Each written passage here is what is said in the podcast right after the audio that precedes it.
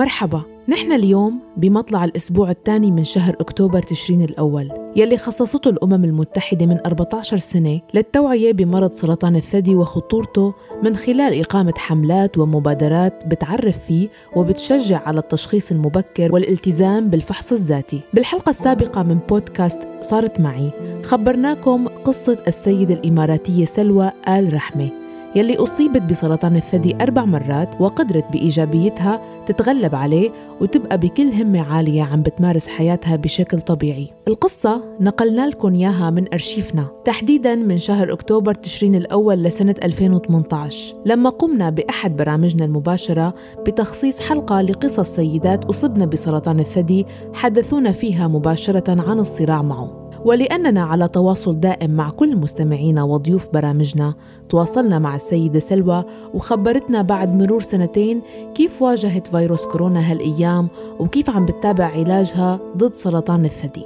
لتسمعوا الحلقة رقمها 38 أما بحلقة اليوم أخذ الموضوع بكل أريحية وهو اللي خلى النفسيات كتير ممتازة والمعنويات كتير قوية. وبسط لنا الموضوع وبسط لنا المرض والحمد لله استأصلنا الثدي وكانت العملية ناجحة 100% سمعتوا صوت رنا الحموي صبية سورية أصيبت والدتها السيدة ثريانا شاهين بسرطان الثدي من خمس سنوات تقريباً وهي بنفس البرنامج المباشر من سنتين خبرتنا باتصال قصة والدتها ومراحل رحلة إصابتها بسرطان الثدي.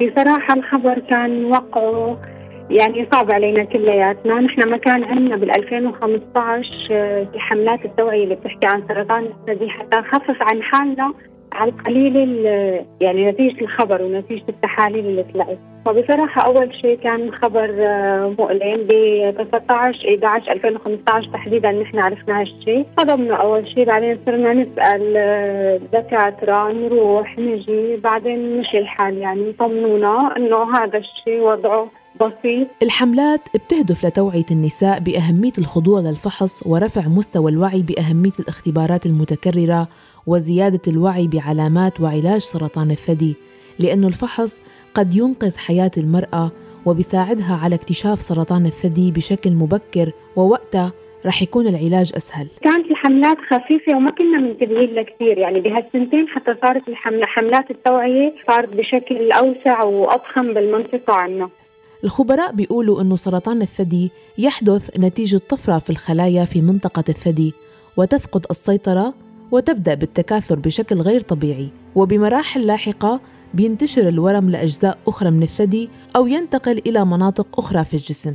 من الأعراض يلي واجب على النساء يلاحظوها ظهور عقد تحت الإبط خاصة إذا كانت صلبة وحساسة لللمس فقد تكون علامة على وجود ورم بالثدي. كان في آه، قبل بأسبوع من نتيجة التحليل آه، كتلة صغيرة آه، تحت الثدي على الأغلب كنا مفكرين إنه كتلة دهنيه كالعادة وبتروح يعني. بس للأسف بعد ما اخذت الخزعة وبينت نتيجة التحليل بين إنه الكتلة سرطانية ولازم استئصال الثدي مباشرة لأنه كان واصل لأواخر المرحلة الثانية. الطبيب المعالج بيلعب دور كتير مهم بمدى ارتياح مريضة سرطان الثدي ومنح القدرة على السيطرة على مشاعرها وعدم تأثر حالتها النفسية يلي بتلعب دور حاسم بمعالجة هالمرض وغيره من الأمراض. لكن للأسف الحالة النفسية غالبا ما عم تلقى اهتمام بتستحقه. ولحد الآن العلم ما تمكن من فهم الآلية الدقيقة يلي بيصير فيها هالشي إنه الحالة النفسية تأثر على مدى الشفاء من هالسرطان نحن أول طبيب آه، رحنا لعنده آه، طريقته هو بالذات وأسلوبه المادي اولا آه، هو اللي خلانا إنه كثير نتلبك ونخاف إنه خلص مباشرة أنت معك سرطان بطيني على المشفى أنا بدي استقفل لك السلم. بهاي الطريقة الفجة اللي خلتنا كلنا نتخوف يعني ويزيد الوهم عنا يعني. لحد ما أخي اللي عايش برا نصحنا أنه ما نتعالج عنده نروح مع طبيب ثاني آه، أخذ الموضوع بكل أريحية وهو اللي خلى النفسيات كثير ممتازة والمعنويات كثير قوية.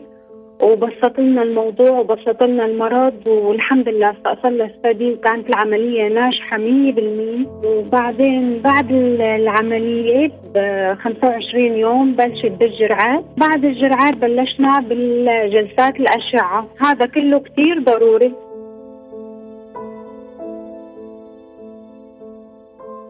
رنا وإخواتها كانوا مع أمهم يسافروا من منطقة لمنطقة لتلقي العلاج. وهالشي كان يتطلب منهم صبر وقوة. أنا النفسية كانت ما ما بنكر ما بخبي عليكي بالأول ما منيحة أبدا ما أنا منيحة. بس بعدين بعد ما صرنا نشوف النتائج وخصوصا النفسية بتتأزم عند أول جرعة بعد ما بيهر شعرك بالكامل. هون بتحسي بلشت علامات المرض تماما تبين عليكي لما نعرف تجارب ناس مروا بنفس اللي مرينا فيه منحب نسمعهم ونعرف شو صار معهم خاصة إذا شفناهم إيجابيين ومرتاحين.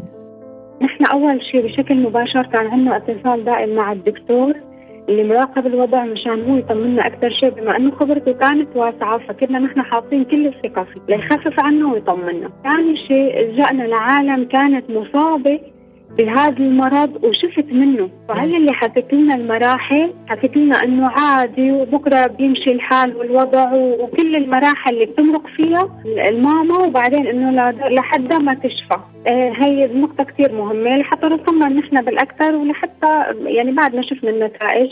والد رنا كمان كان دوره كثير مهم خلال رحلة العلاج.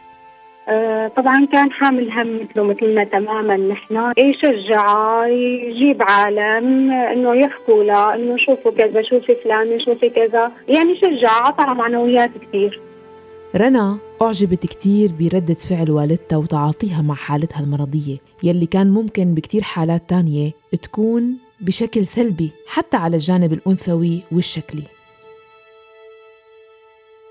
صراحة توقعت إنه ماما تكون قوية لهي الدرجة لحتى هي الشغلة ابدا ما فكرت فيها ولا هميتها، ما أنا مهتمة بهذا الموضوع، مهتمة إنه هي خلص شفت نهائيا من هذا المرض وإن شاء الله ما بيرجع، بس إنه الناحية الشكلية ما أنا مهتمة فيها، حتى صرنا يعني هيك ناخذها بطريقة النكتة والمزح. واليوم بعد مرور سنتين على اتصال رنا فينا. مرحبا أنا رنا الحموي. أنا طلعت معكم من سنتين على راديو الآن وحكيت قصة الماما. كانت مصابة بسرطان الثدي. طبعا القصة ما كانت سهلة بأولها كانت صعبة. ما كان عندنا الوعي الكافي لهذا المرض. هلا الأمور صارت شوي شوي تصير ممتازة لأنه يوم بعد يوم عرفنا كيف نتعامل مع المرض آه، سواء من الناحية النفسية أو من ناحية المعالجة الصحيحة. طبعا نحن بلشنا بالعملية آه، بعدها بلشنا بالجرعات بعدها بالأشعة آه، بعدها حبوب لمدة خمس سنوات. بس أثناء هاي المعالجة الطويلة كان لازم نحن دائما نهتم بوضعنا الصحي بوضعنا النفسي بالمراقبة المستمرة مثل مثلا كنا نعمل صور وتحاليل كل ست أشهر وما زلنا. لحد الآن نحن عم نعمل صور وتحاليل كل ست أشهر. للثدي وللرحم تحديدا. طبعا للرحم لضمان سلامة انتقال المرض للرحم يعني. الموضوع ما بده كتير ما بده كتير خوف ما بدكم تكبروا الوهم عليكم. الموضوع بده وعي تام. القصة أبدا ما بتخوف إذا تعاملتوا معها بالطريقة الصحيحة. لا تخافوا لا تتوهموا. اهتموا بحالكم اهتموا بصحتكم اهتموا بنظامكم الغذائي اهتموا بعلاجكم اللي لازم تقوموا فيه أثناء الرحلة مع هالمرض هاد.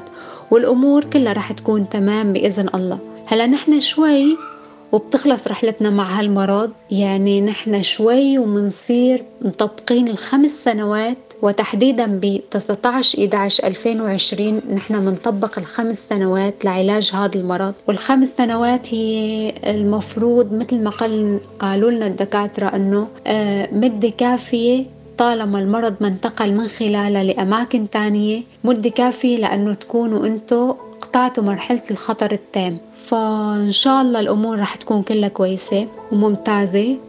وصحة الماما كتير منيحة حاليا من كل النواحي ألف الحمد لله. طبعا أنا حاليا آه، عم بهتم بحالي مع أنه أنا ما فيني شيء الحمد لله حاليا. بس أنا عم تابع صور إيكو صور مامو.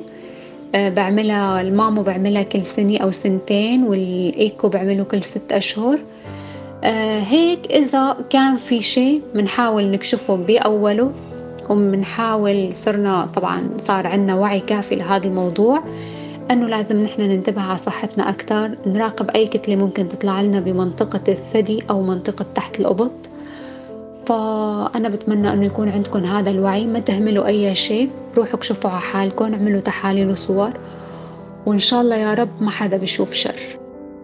أما السيدة سوريانا فاليوم بعد ما تواصلنا معها أيضا تلقيت العلاج بكافة المراحل من جرعات وأشعة وهلق عم تابع الحبوب المرحلة الأخيرة حسب نصائح الطبيب. طبعا أنا كنت ملتزمة بكل التعليمات اللي آه، وحسب الإرشادات اللي قال لي إياها. حالتي النفسية الحمد لله كتير كويسة لأنه الحالة النفسية بهالمرحلة بتلعب دور كبير. تخطيت الأزمة والحمد لله يعني كل الأمور كويسة عندي. ونصيحة لكل النساء المصابات بهالمرض يحطوا الأمل بالشفاء التام لأنه ما في مستحيل بهالدنيا في ختام حلقتنا أصدقائي وصديقاتي بدي أدعيكم خلال شهر أكتوبر أنه تشاركونا قصص وتجارب من حولكم لسيدات أصبن بسرطان الثدي. راسلوني عبر الواتساب دائما على الرقم 00971 568 531 592 واسمعونا دائما من خلال موقعنا الآن dot FM كل منصات البودكاست ال SoundCloud وتطبيقي Deezer وأنغامي. بإعداد وتقديم بودكاست صارت معي كنت معكم أنا مها فطوم. إلى اللقاء.